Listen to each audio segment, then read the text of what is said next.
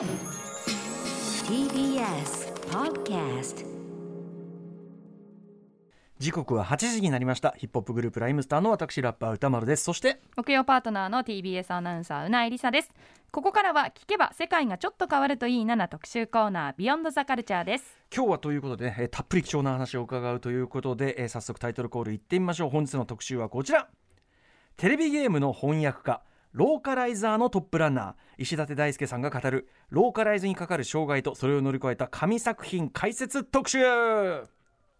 ということで本日のゲストゲームローカライザーでプロデューサーの石立大輔さんですよろしくお願いします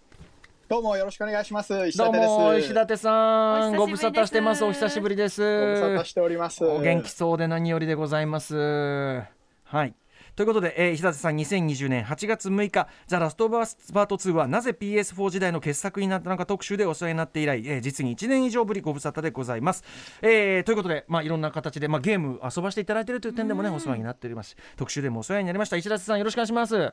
ろしくお願いします。はいお願いします、ではでは改めて石立さんのプロデュプロフィールご紹介宇垣さんからあうなえさんやっちゃったうなえさんお願いします。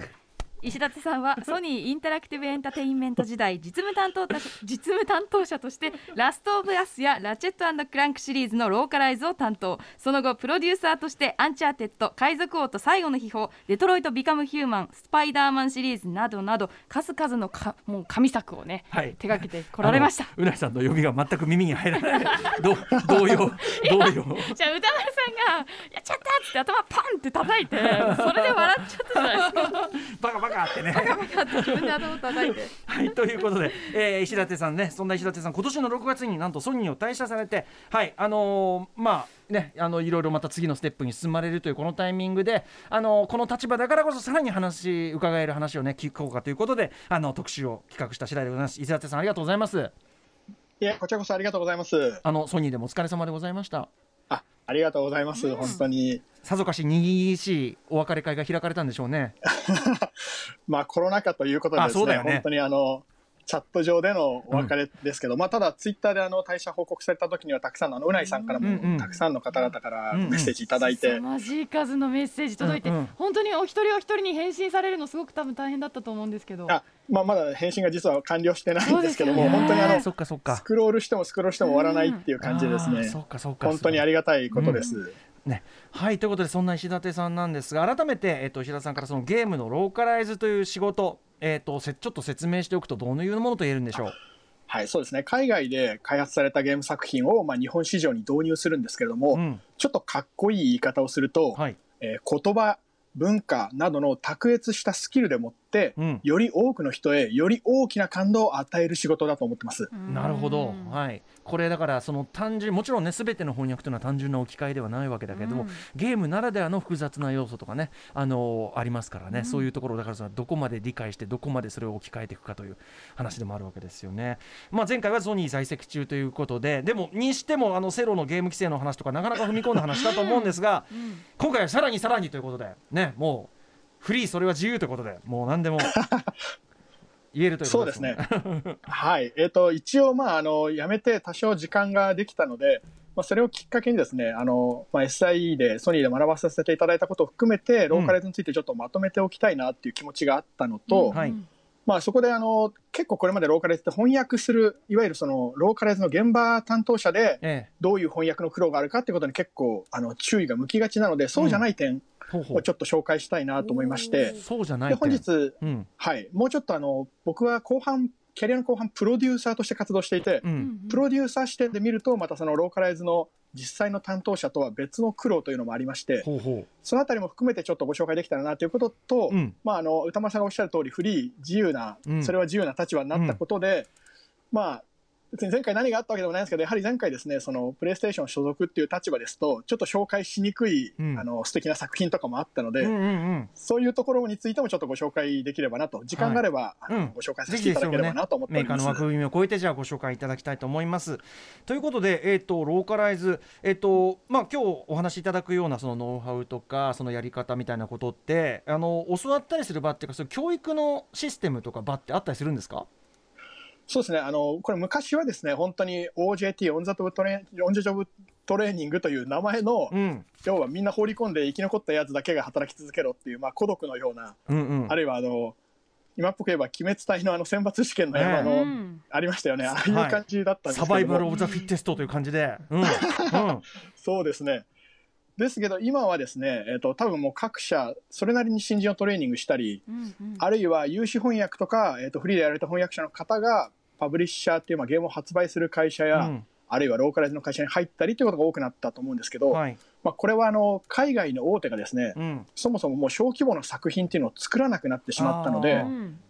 まあ、このあのちっちゃいやつちょとりあえずやっとけよっていう感じにはいかないので、うんうん。まあ、多分大手のパブリッシャーさんではある程度丁寧に指導して、うん。もしくはそのインディーゲームっていういわゆる小規模なうん。作品ですね、うんうん。小規模でまあ独立志向の開発者が作ってる作品をやられたりしている方が、えー、とそのまま独り立ちされたりあるいはそこからパブリッシャーに入られたりっていう経路になってきたのかなと思ってます。うんそういうのを石立さんとしてはこうなんていうのかなまとめて形にしておきたいというお気持ちが今あるわけですよね。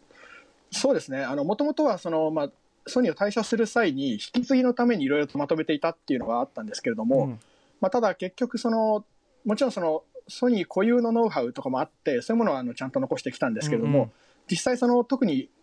機密保持にも引っかからないようなレベルで、うんうんで、かつその、各翻訳学校さんとかでそのゲーム翻訳講座とかをやってるその商売にも妨害にならないレベルで、うんうんまあ、ローカライズプロデューサーの視点からまとめたものっていうのはなかったなと思ったので、うんうん。それであのちょっと業界に貢献できればなと思いまして、うんその一部をあのご紹介させていただければなと思っております。後進を育てるという意識もだんだん出てきたというか、これだから今日の放送はある意味そういうローカライズゲームのお仕事をするという中でローカライズという道もあるよという中であの後進の方にぜひだから永久保存版というか意外とこうだって本にもなってないし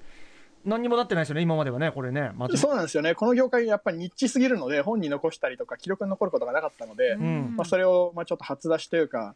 うん。多分まあ業界の内部の方以外だと初めて聞かれる話とかもあるんじゃないかなと思います。いやーありがとうございます。もちろんね業界の、まあ、ゲーム好きとしても非常に興味深い上に実際に業界に関わられたいという方、うんうん。必聴でございますので永久保存版です、はい。ということで石立さん、えーお知らせの後さらに突っ込んだ話を伺います。のでよろしくお願いします。はい、よろしくお願いします。After Six Junction. TBS ラジオをキーステーションに生放送でお送りしているアフターシックスジャンクション今夜はテレビゲームの翻訳家ローカライザーの石立大輔さんインタビューですということで今日は2部構成でお送りしておきます、えー前半は石立さんにローカライズを始める前に降りかかってくる準備やローカライズが始まってからの具体的な苦労話など、えー貴重な解説をしていただきます。そして後半はそうした困難を無事に経て世に生み出されたローカライザー視点から見た神ゲーについて伺います。ちょっと改めてあの前回の特集も前提になりなってるところもあるんでちょっと改めて言っておくと、ローカルゲームのローカライズって我々普通にビデオゲームやってる時に、はい。海外発のゲームで、うん。まあ、当然言語は英語だったりとか、うん。いろんな言語だったりするんだけど、まあえー、と字幕が入って日本語に訳されてることもあれば、今だと本当に細かいキャラクターのセリフまで全部吹き替えられてたりとか、はい。フルボイスだったりもはい、しますし、ね。という言語的な翻訳の部分もさることながら、えー実は我々がそこまで意識してないようなレベルで、えー、とすんなり要するに我々が何も考えずに、うんうん。あのすっとプレイできるようにいろんな工夫がされているという件でございまして、えーまあ、すでに我々要するにゲームやってる人の大半はねこの恩恵を受けてるといううんことであるということをねちょっと改めてあの言っときました一応ね。さあということで前半はなかなか言語化文章化される機会がなかったこのローカライズ具体的にではどういうふうなねこう手順で作業していくのかということについて伺っていきたいと思います。えーまずどんな感じじゅ準備っていうかいきなりこうね手つけるわけじゃないですよね。そうなんですよ。実はですね、これ多くの方が意識されてないと思うんですけど、うんローカライズがそもそも開始できるようになる前に、うん開発会社の方で準備してないとかなり大変なことになるっていうことがいくつかあってです要するにね。実際にローカライズチームの前に開発会社、うん。そうなんです。開発会会社の側でもこれなくてもローカライズできないこともないんですけど、これをやっとかないと、うん。まあ、品質もひどいし、うん。ローカライズ側の担当者も本当に相当苦労するっていうのが、まあ、大体4項目ぐらいありまして、はいうんはい。まあ、1つ目はですね、まずその、まあ、これ前回にも言った気がするんですけど、うん。ゲーム上に表示される画面が、うん。えー英語とか1バイト文字って言われる、言われる、そのいわゆるその情報量が少ないアルファベットだけではなくて、2バイト文字、漢字とかひらがなとか、はい。そういうものに対応しているとか、うんうん。あるいはその、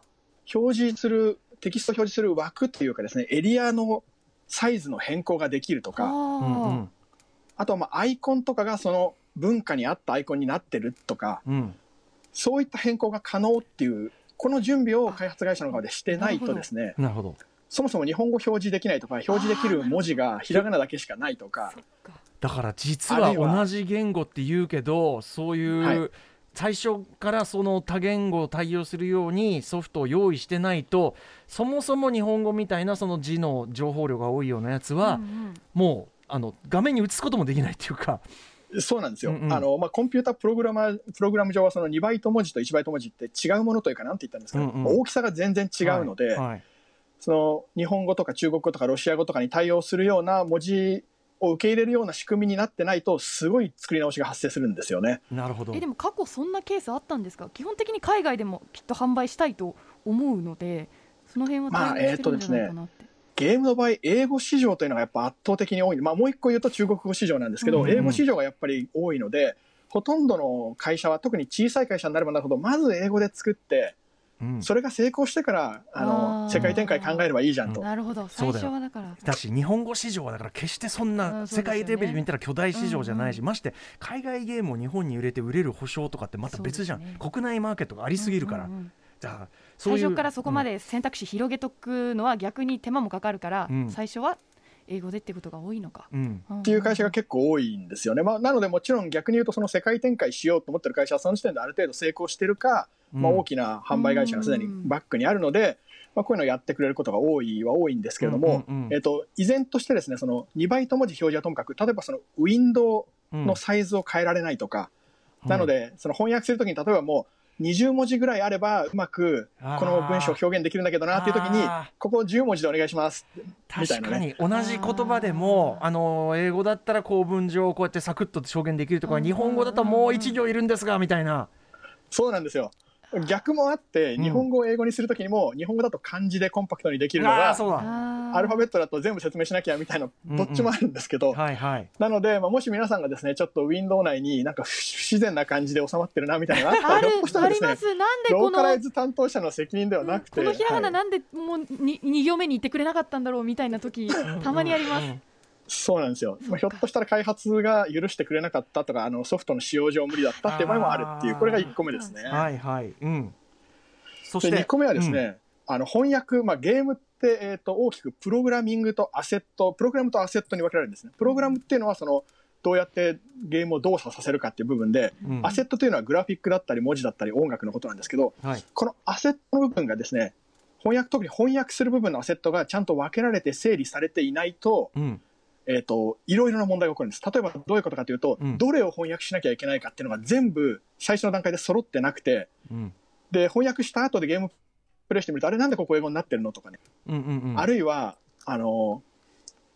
まあ、これ前も話したと思うんですけど、うん。同じ単語、うんうん。例えば、クイットっていう単語を、はい。やめるっていう意味で使うのか、メニューから出るっていう意味で使うのか、いろんな意味があるんですけど、うんうんうんうん。それがもう全部1個のクイットっていうアセットでしか表現されてないと、はいはい。その状況にして訳し分けることができないとか、だからその言語の感覚だけでクイットはクイットでしょってやっちゃってるとダメでこれは機能違うもの同士だからこれはえー、とこっちのクイットの置き場、これはなんとかっていうふうにちゃんと整理してあらかじめしててくんないと大変なことになると。なると、うん。そうなんです。それに加えて、かつ現代の特に対策になるとですね、もはやあのシナリオも何人で書いてますし、うん。その例えば UI といういわゆるメニュー周りのテキストを作ってる人と、えーセリフの字幕を作ってる人とか、うんうん。あるいはセリフの中でもしメインのキャラクターのセリフとモブのセリフを作ってる人が全然別で作業してたりするので、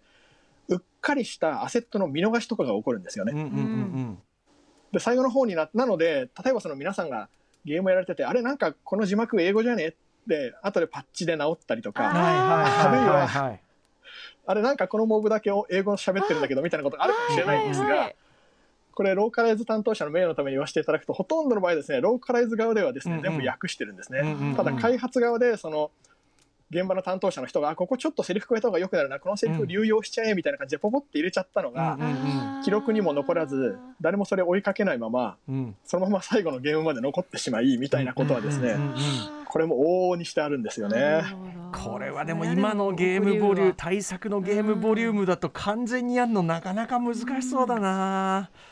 うん。そうなんですよ。そうもう一人で台本書くわけにもいかないのでやっぱ台本も何人もで書いてますし、うんね、そのシナリオのすべてをさ完全に把握してる人間なんかいない状態っていうかさ、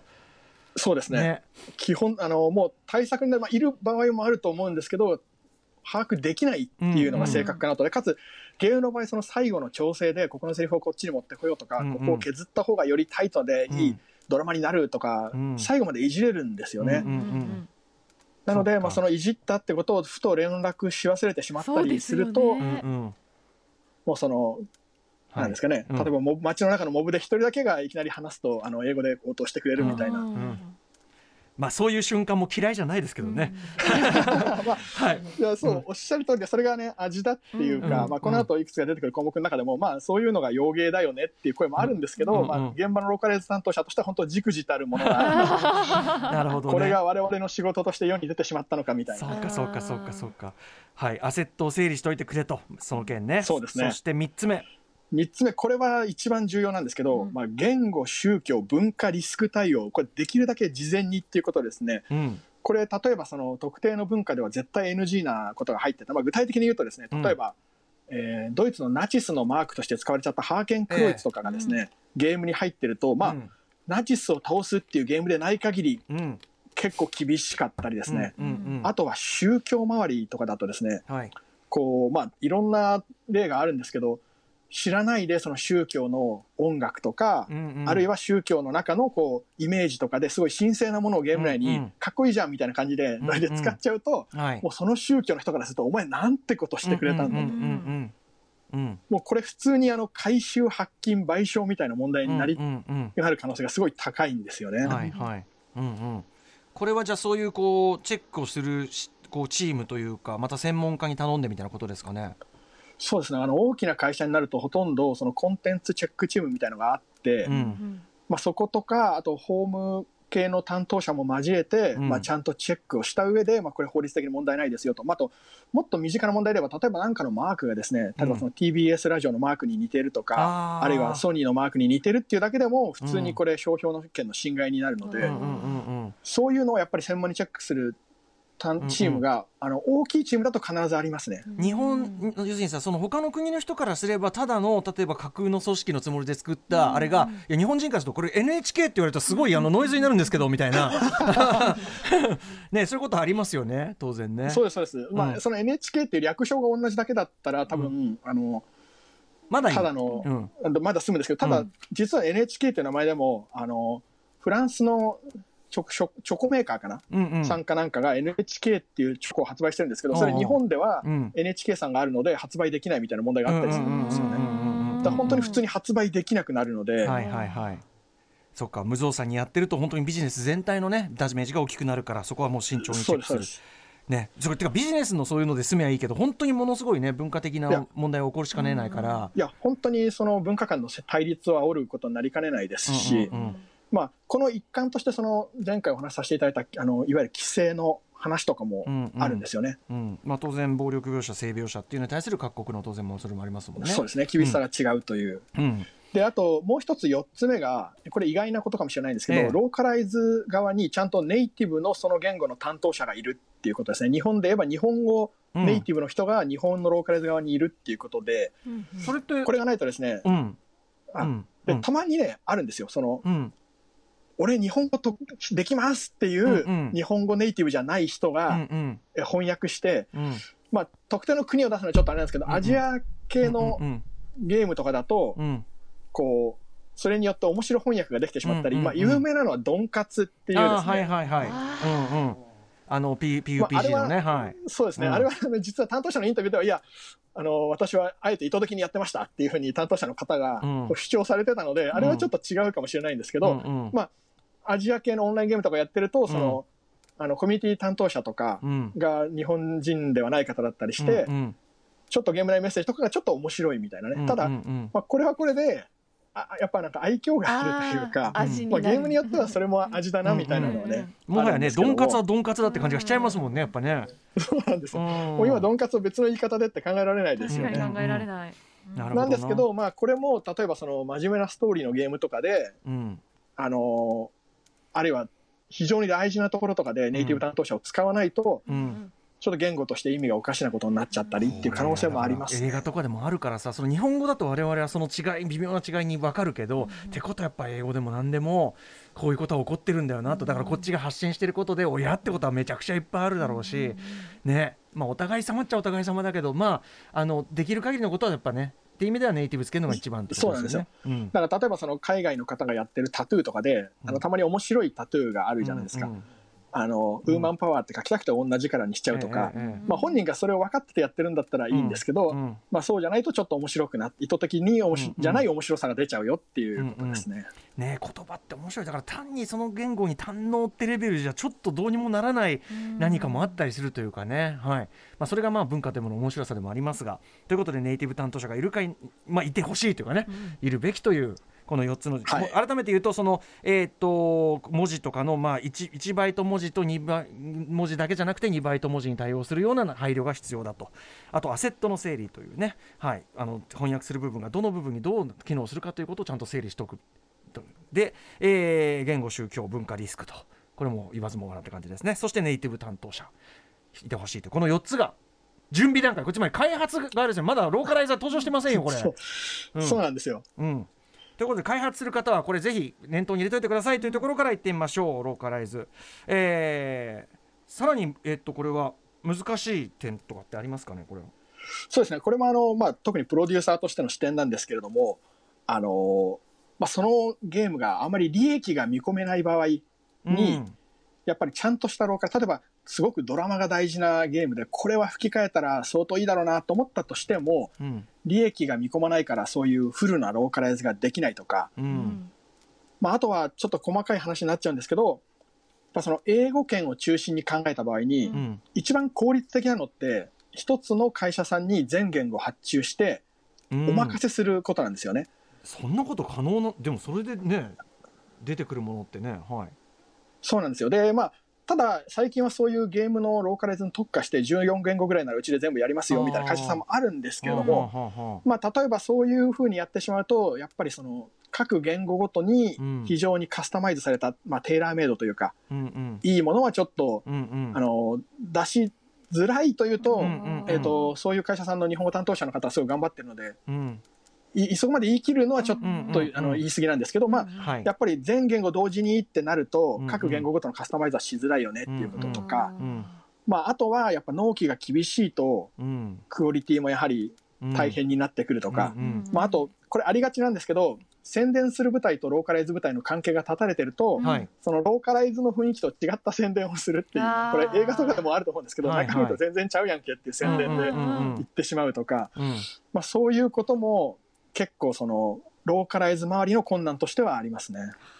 なるほどねいやでもねこればっかりはさコストとの戦いでもある話だからねあのもちろんクオリティ上げるためにねあの惜しまないのが一番だけどまあやっぱりそうともいかないゲームというまあ商売でもあるから、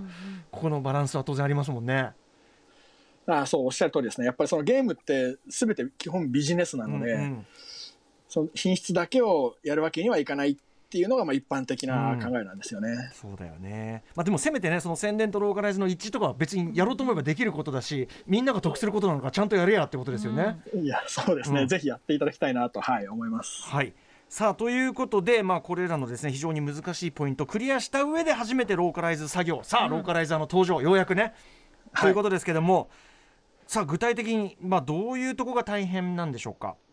そうですね、まあ、いくつかやっぱ黒について、あの、まあ、いくつもあるんですけど、あえて大きめのところを言うと、うん。まあ、まずはその、ローカライズってのはあくまで下流の仕事で、うん。結構完成してから来ることが多いので、うんうん。やっぱ開発会社に依存してしまうっていうところなんですよね。うんうん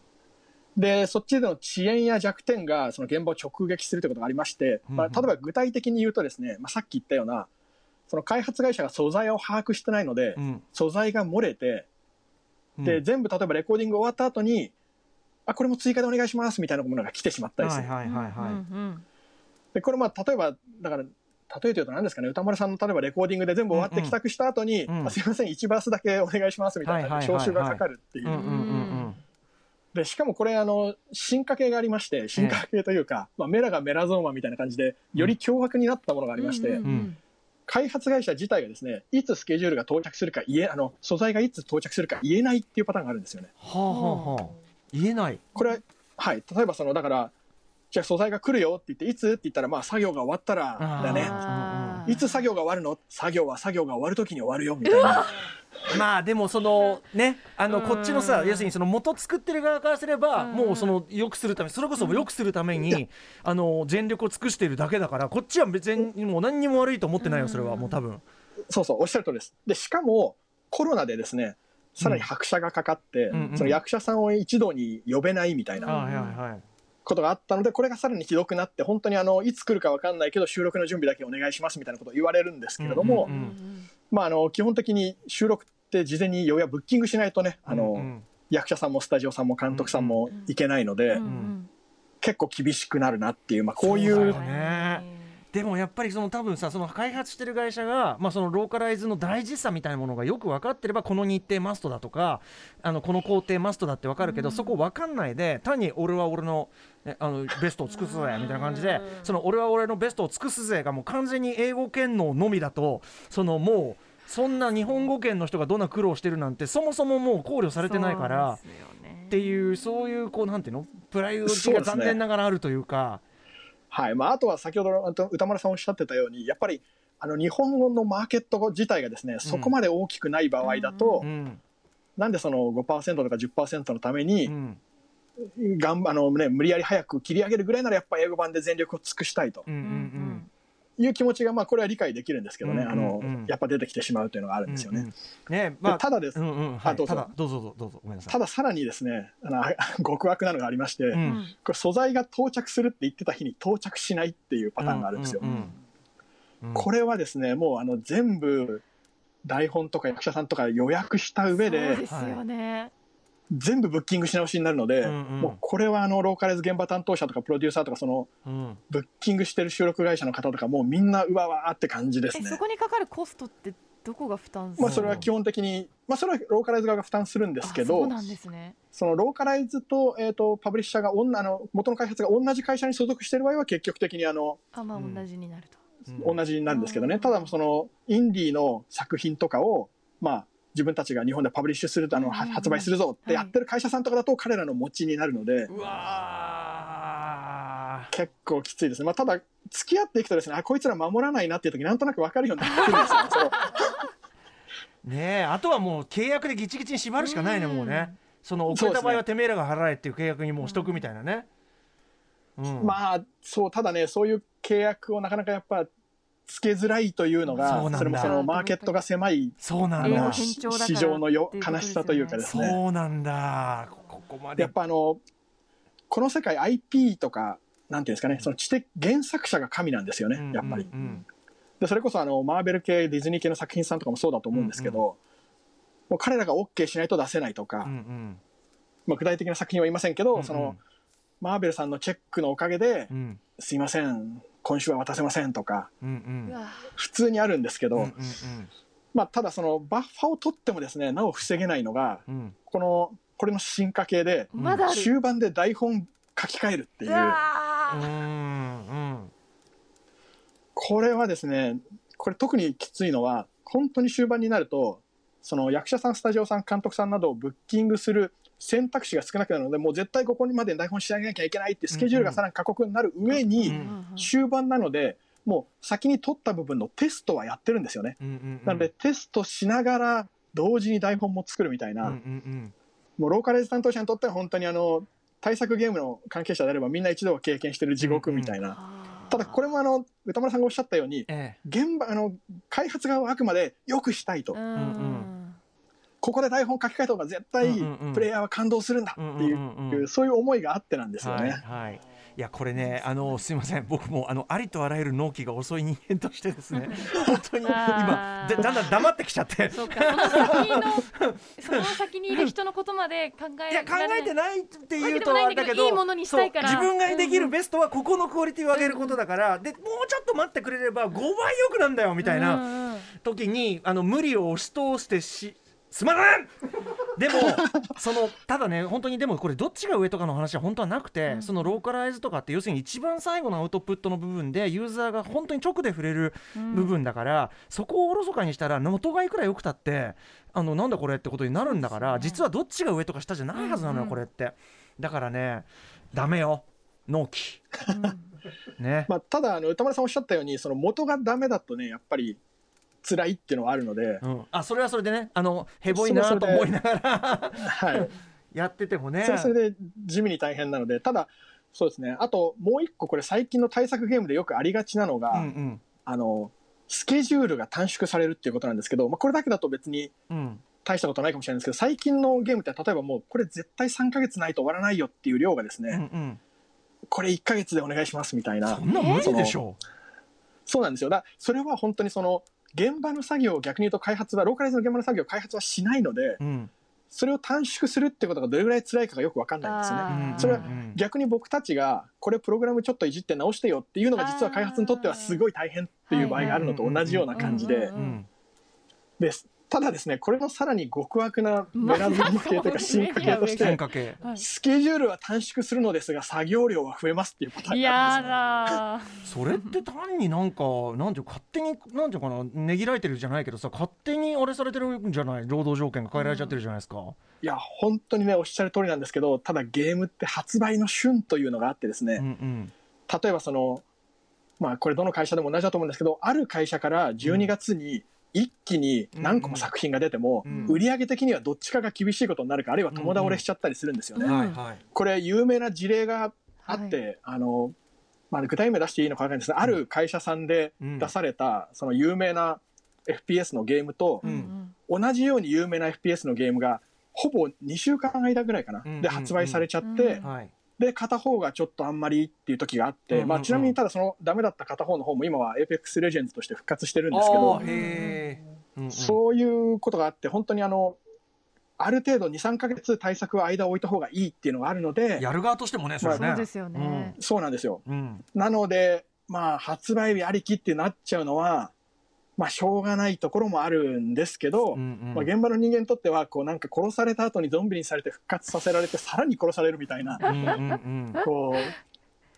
う。うん。でしかもこれらの今述べたことをですね全部が加わった超大型必殺技みたいのもあるので、あまあそういう場合には本当にですねもうなんか担当者の血と汗と涙が入ってる上にやっぱそういう厳しい条件だとクオリティも良くならないことが多いというかそのクオリティに対してマイナスな圧力がかかってしまうんですよね。うん。うんねえだからさしかもそこでさやっぱローカライズっていうのはその出来不出来っていうのが他のゲームの例えばストーリーとかそういうのに比べると可視化されづらいっていうか何にも感じないのが一番いいぐらいのものだから、うん。そうですね。そのね、ここでさ「あ」っていうのが出てきた瞬間それはなんか失敗した瞬間というかうまくいってないとこなわけだから、これは大変だよ。本当に。でも でも逆に言えばやっぱりそのねうまくななったなってないと一番本当は不利益被るのはお金出してそれを買ってプレイする。やっぱ我々だからショユーザーだから、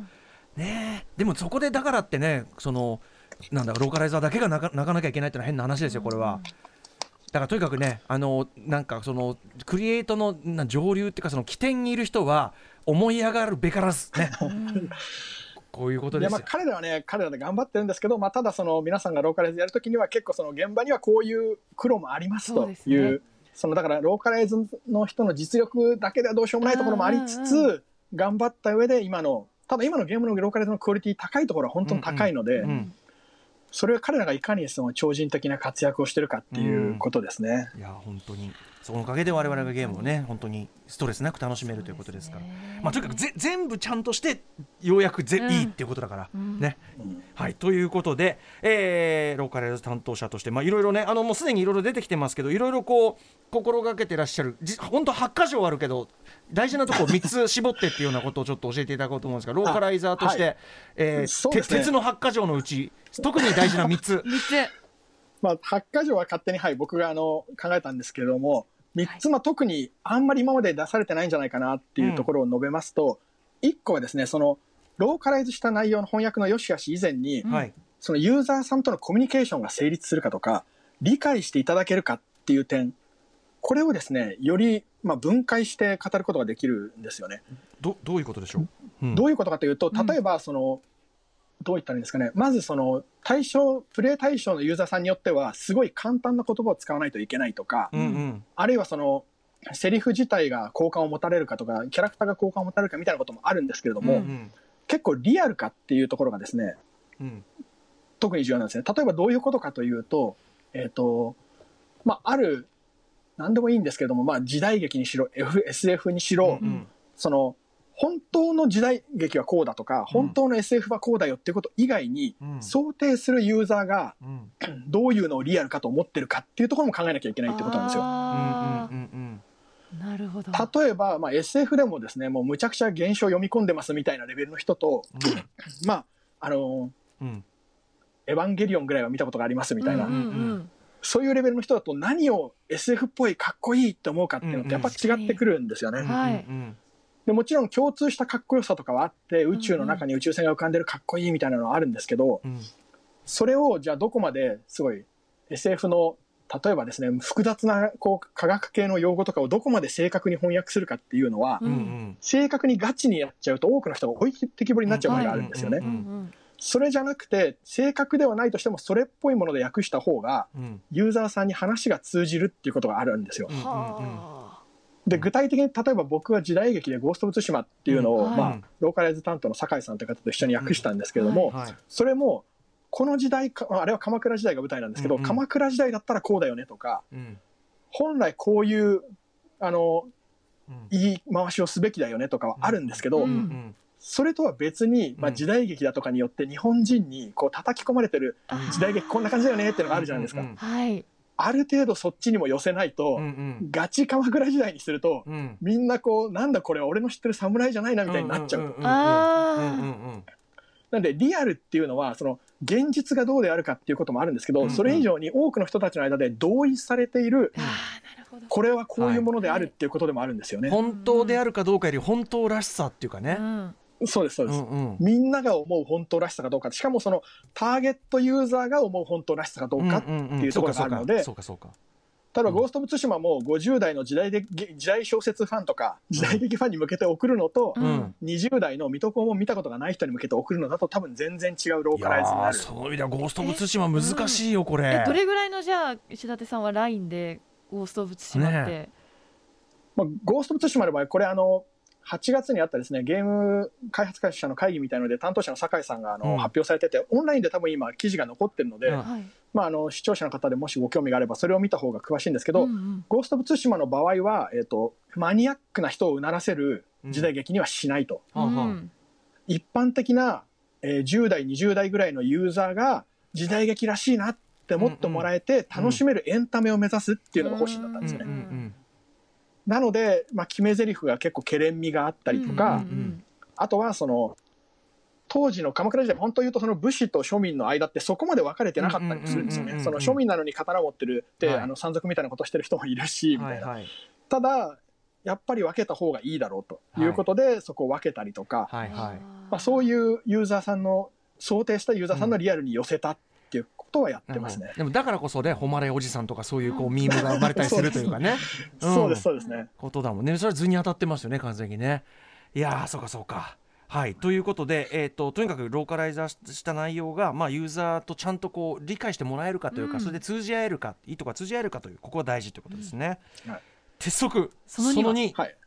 その2はですね、まあ、美しさや美学を感じるようになってるかっていうことですね。ほで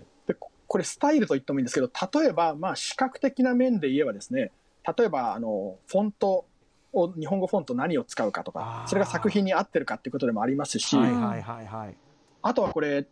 ちょっと気をつけてみていただくと対策で、まあ、優れたローカライズしてる場合にはすごい気にかけることが多いんですけど字幕とかの開業までむちゃくちゃこだわったりするんですよね。そのうんうん。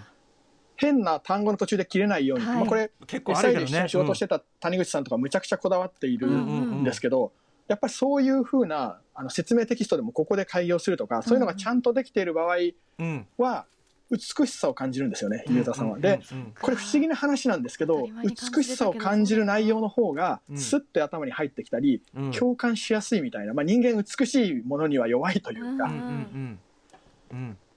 で他にもセリフを言うときに、まあ、これはあの吹き英語の吹き替えとかでも同じだと思うんですけど語尾がまあ同じになることが連続しないようにするとかあーうんうんなるほどまあうんうん不自然ですそれによってセリフが耳障りが良くなるんですよね、うんあとはプロの実力のある声優さんであればほぼ問題ないんですけど、まあ、アクセントとかそういう発音とかを正しい発音ですることでより伝わりやすいとか、うん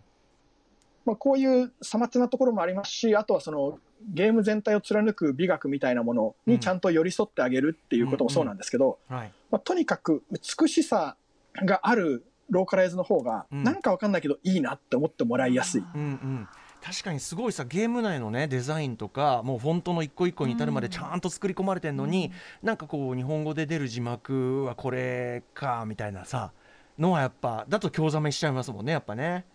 そうですね。なので、まあ、他にも用語統一とか、うん。あとはその文体の統一みたいのもあるんですけど、はい。それらを含めてちゃんとスタイル美学があるものの方が実は受けてるんですけどこれは意外にあのあまりこれまでですねうんうん。ローカライズに関して技術ゾーンの中でなかなか言われてこなかったことかなとは思ってますね。なるほど。ちゃんとその作品のそのスタイルとか美学にちゃんと寄り添うというかそれをちゃんそれをそれをもきちんとこうローカライズすべきというかねことですかね。そうですね、うん、さあそして、えー、3つ目いきますかね。3つ目。はい。まあえー、と3つ目はですねこれはローカライズ自体の品質ではないんですけども先ほども 言った通りそのローカライズする側が作品に持って得てる知識や知見っていうのをうん。ちゃんとマーケティングに反映させる、あるいは少なくとも宣伝側にインプットするっていうことですね。うんううん。んうん。まあ、どういうことかと言いますとさっき言ったようにその内容と宣伝が全然違うとかいう場合もたまにあるんですよ。うんまあ、幸いなことに僕はそんなに経験してないんですけど、そのうん。宣伝を見ていてもったいないなと思ったりつまりそのゲーム内のローカライズはすごい力が入ってるのうんに、うん。それを紹介するブログだとかはい。あるいは宣伝の方がうん。まうん。あそこまでではないみたいなね、うん。場合がたまにあってでローカライズ側はさっき言ったようにこういう作品でこう伝えるっていうある種のスタイルを持ってローカライズしているので、うん。それを、えー宣伝に反映させた方がうん。本来はいいと思うんですよね。うんうんまあ実際ユーザーが触れるものにもちょ当然直結するしあと一番理解してるわけですもんね、ある意味ね。そうなんですよ。作品の良さ。なんですけどどうしてもこう外海外の会社なので、まうん。あ、例えばマーケティングと開発が別の会社になってたりすうんると、うんうんそのマーケティングをやる側はもう全世界このマーケティングでやりたいとか、これを使ってくれとか、言うよね。うん。このコピー絶対に翻訳してくださいそれが日本で合うかどうかは関係ないんですみたいな、うんまあ、そこまでは言わないにしても、うん、でもあるそういう場合がうん。うんち。ょっともったいないなっていう感じですね。うん。その僕はローカライズを作品だけじゃなくて、マーケティングとか、うん。そのファンコミュニティの活動とかも含めたトータルの体験としてうん提供するのが、うんまあ、現代のローカライズ体験だと、ローカライズというかローカライズされたゲーム体験であるべきだと思ってるので、うんそういう観点からすると、まあ、作品はローカライズしてもらうけど、マーケティングはいいんですよっていうようなうんうん。ことにならないようにした方がう、ん。ユーザーさんの体験も、つまりその、うん。発売までは常にマーケティングメッセージだけを受け取られるわけじゃないですか、うんプレイヤーさんって。うんうんで、それでプレイして、それらが全部一気通貫です。筋が通っていった方がうん。いい体験になるんですよね。ね。購入前、うん。プレイ、うん。そして購入後の他のファンとの語り合いとかも含めていい体験になるので、うんうんまあ、そこを、これはまあ、ローカライズ担当だけではどうにもできないんですけど、そこをやった方が、えっ、と、いいゲーム体験をお届けできるよっていうことですね。だからもう石立さんがおっしゃってることをさっきから一貫してて、うん。そのやっぱりそのより大きな感動要するにユーザーがあのどうすれば一番いい体験ができるかっていうことをとにかく第一に考えればこれが必要これが必要これが必要って話を本当に一貫してされていると思うんですよね。うん。あそうですね。そう、あまさにおっしゃる通りで、うん。そのより多くの人により、より大きな感動を味わってもらうにはどうしたらっていうので、うん。うんまあ、この考えたのが8項目で、うん。本当はあの、8項目、こう、なんていうか、0から7まであるんですけど、うん。その0が実際できてないと1とか1から7がやりづらいですよみたいな感じになってるので、まあこれはあの、あとですね、さっき申し上げたように何らかの形でまとめて、うんうん。まあ、無償で皆さんにご覧いただけるような形で公開できたらなというふうには思ってます。あさあということでそんなねえー、と石立さんにですねちょっとあのもうソニーからねそのフリーになられてですね、えーこれあの古くからのライムスターとライムスターとイーストエンドが出会った頃に流行った俺たち用語、えーフリーそれは自由。その立場からですね えっとぜひローカライズ紙紙ローカライズ芸をぜひですねーうん。石立さんが見た作品をぜひご紹介いただきたいんですが。はい。じゃあ、えっ、と、もう話してしまって大丈夫なんですか、はい了解です。えっ、とですね、まあ、すいません。まあ、フリーとしてそれは自由な立場になったからこそ言えるものとして、まあ、いくつかあるんですけれども特にそのローカライズする側から見てそのローカライズ翻訳部分以外でこれはすごいなと思った作品っていうのをご紹介させていただきたいと思ます。はいいはい。でまず1個目がですねこれも前回の出演の時にも言いたくてしょうがなかったんですけれども、あの任天堂さんから出された任天堂 d s 用のゲーム。はい。で「オス戦え応援団」っていうのがあるんですけど、うん。これの英語版のローカライズである「エリートビートエージェンツ」これがですね、うん。まあ素晴らしい作品ではい。これまああのオス戦い応援団自体はリズムゲーなんですよね、うんうん。何かあるのをその応援団が応援すると、はい。でその応援の成否はあなたのリズムにかかってますよという作品なんですけど、ドンドンドンみたいなことやるわけだ。はい。あそうですそうですそうです、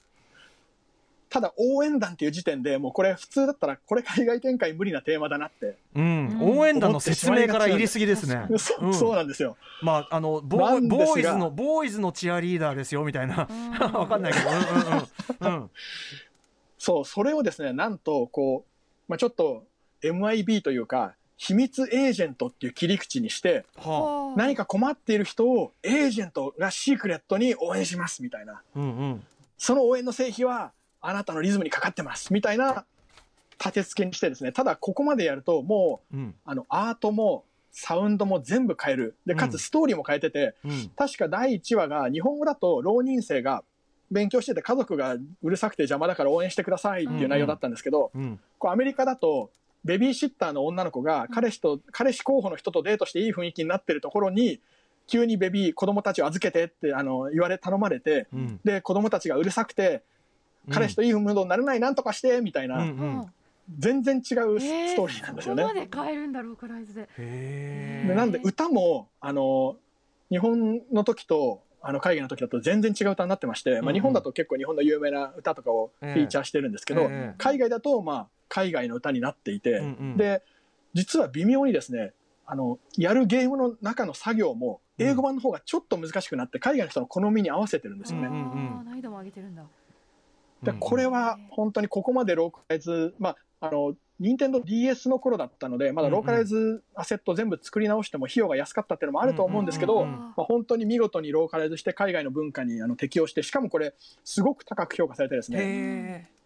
僕当時あのプレイステーションポータブルでパタポンっていう作品の海外版担当してたんですけど、うんうんまあ、あらゆる海外ゲームショーでパタポンが候補になった時全部このエリートビートエージェンツにさらわれるっていう体験をしてからもう衝撃的に覚えてどんな作品なんだろうと思って見てみたらもうすごい面白いと。ただ残念なことにこれ海外版の任天堂 d s でしか遊べないので、うんうん。今遊ぶのは難しいと思うんですけど、まあ、あの YouTube とかには動画も上がってますしすごいいい作品なんですね。しかも 開発がですねパタポンと同じ開発会社さんっていうあそうなんだ。因縁もあってですね。うんうん。オス戦い応援団が、えー、とエリートビートエージェントになりましたというね神ローカライズ、もう一発いきましょうか。ちょっと時間な押してきたけどはい、あ了解です。もう一つはですね、まあ、これあの特定の作品というよりは、ん。XBOX360 時代のマイクロソフトさんのファーストパーティー作品。うん。まあ、ギアーズ・オブ・ウォーとか、うん。アラン・ウェイクとかのあたりなんですけど、はい。まあ、あの頃ってその、まあ、XBOX360 相当頑張ってたと思うんですけどやっぱプレイステーションに比べるとうん。利益回収の目処が全然立ってなかったと思うんですよね、うんうんそんな中でここら辺の一連の作品全部、まあ、結構高品質の、まあ、うん。品質に関しては全然ソニー、まあ、ソニー出身としてはソニーの方が良かったよとは思うんですけど、うん。それでもやっぱり高品質で、うん。かつ全部にこう吹き替えをつけてですね、はい。であそこまでやられるっていうのはやっぱプラットフォーマーとしてのプライドというか、うんうんここまでのお金をかけてやるんだっていうのはこれはあのうん。うんすごい男気があるなと。要するにコストがめちゃくちゃかかる回収できるあてもないコストをかけてでもクオリティを上げるんだという気概にあふれてると。そうですそうです、うん。でいまだにやっぱユーザーさんたちに愛されてますしね、うんうん。このローカライズはそういう意味でもすごいいいローカライズだったなっていうふうにうん。思いますね。はい、あとその、えっと、いわゆる日本のゲームのその規制みたいなものに対してなかなかあそうですね。なかなかこれラジカルなことをマイクロソフトは。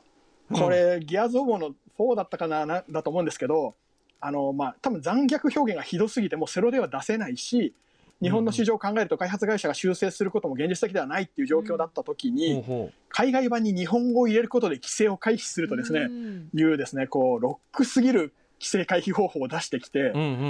でこれまあ悪い面もあるんですよね。その日本の規制を骨抜きにしちゃうってことは、うん。あの結局規制、うんうん。自主規制できてないじゃんということで、うんうんうん。行政とかの規制がかかっちゃうっていうリスクもあるんですけど、うん当時はやっぱりベセスダさんとかをはじめさまざまなプラットフォーマーがですね、うんはい。まあ、いろんなグレーな方法というとちょっと言い方悪いんですけど、うんうん。を使ってなんとか規制を回避しようとしてきた中で、うん。そこまでやるかっていうですね大技を。しかもマイクロソフトって要するにプラットフォーム作ってる側がそれをやるってすごくないですか？そうなんですよ。うん。プラットフォーマーが出してきたっていう衝撃は大きいんですけど、まあ、究極的にはやっぱり外資系だっていう利点があって、まあ、本社があの日本にないので、うんうん。こういろんな面倒くさいことになりづらいっていうのはあったかなとは思うんですけど、ど。現場担当者の方がうん。日本語を絶対に日本のユーザーに楽しんでほしいっていう執念のなせる技かなと、その海外版に日本語を入れるっていうのもそんな簡単な交渉じゃなかったと思うのでね、これは本当に男気があるなというふうに思いましたね。なるほどというということでマイクロソフトの男気ねぐぐっときたというところで ちょっとお時間来てしまいました。えー、ということで、えー、とこれ石立さんまあ言えること言えないことあると思いますけどここからローカライズ、えーとまあ、このノウハウみたいのは伝えていこうということですね石立さんは。あそうですね、はい、こういうことはまあノートとかみたいな文字媒体と、まあ、もしあのお金と時間とかが作れれば YouTube みたいな映像で出すことで将来的にローカライズの人材を増やせればなというふうには思ってますす。ごいですね。あとね、これちょっともう時間来ちゃってあれなんだけど、なかなか今後のゲーム業界について、これ面白い。あの中国でのゲーム規制が結果もたらしうる予想とか、これ面白い。めちゃくちゃ面白いんだけど、石田さん、ちょっと、はいまあお忙しいと思いますけど、あのーなんかまたお声掛けして、この何かしらの特集のまたお時間はいいただければありがたいです。わかりました。はい、こちらこそまたよろしくお願いいたします。はい。えーお知らせ事なんかもじゃあとりあえずまだね、今後そうですね。ですかね。一応、まあ、あの、今年の年末ぐらいからまた活動を再開したいなと思ってますので、まあ、いくつかお話もいただいてるんですけど、また、あの、そういう案件がおありの方はぜひ、うん。ということとですね、まあ、あと何より退職に際していろいろお知らせコメントいただいたりとか、うん。また何よりも、これまであの、ローカライズしたゲームを遊んでいただいて、本当にプレイヤーの皆さんありがとうございましたっていう、うんそれをお伝えしたいですね。うん、僕なんかゴースト・オブ・ツシマもう一回やってますからね、PS5 版でね。あありがとうございますはい、こんな感じで、えっ、とど、お互いね、お世話になってますというか。はい。ということで、えー以上、ローカライズのトップランナー、石立大輔さんにお話を伺いました。石立さん、ありがとうございました。